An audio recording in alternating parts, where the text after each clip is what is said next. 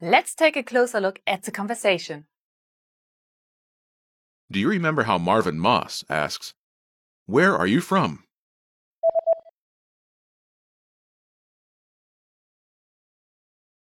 Woher kommst du? First is, Woher? meaning where from. Woher? Woher Next is, kommst? come, as in, you come from. Kommst. Kommst. Kommst. Is from the verb, Kommen. meaning to come, as in to come from, in this context. Kommen. Last is, Du.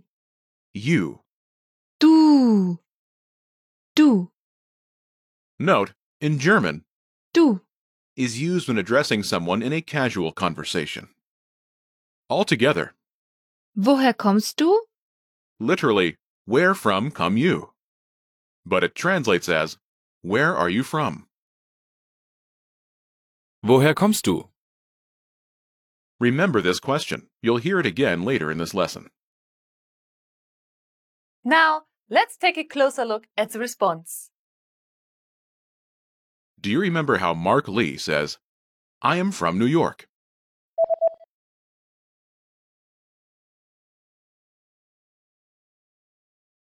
Ich komme aus New York.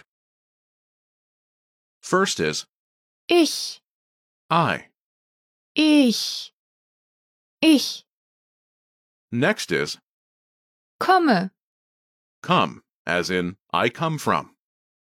Komme. Komme. Komme. Is from the verb, Kommen. to come. Kommen. Next is, Aus. meaning from, in this context. Aus. Aus. Last is the city, New York. New York. New York. New York. Altogether, Ich komme aus New York. this literally means, I come from New York. But it translates as, I'm from New York. Ich komme aus New York.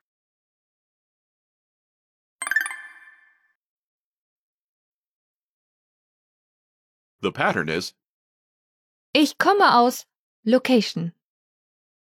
I'm from location. Ich komme aus Location.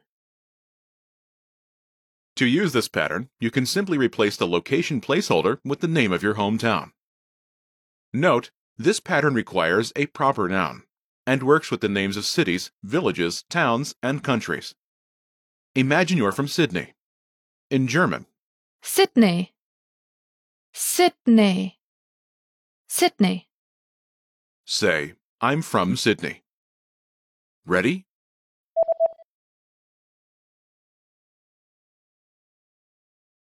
Ich komme aus Sydney. I'm from Sydney. Ich komme aus Sydney. Note on German language formality. Mark and Marvin are using informal language in this conversation.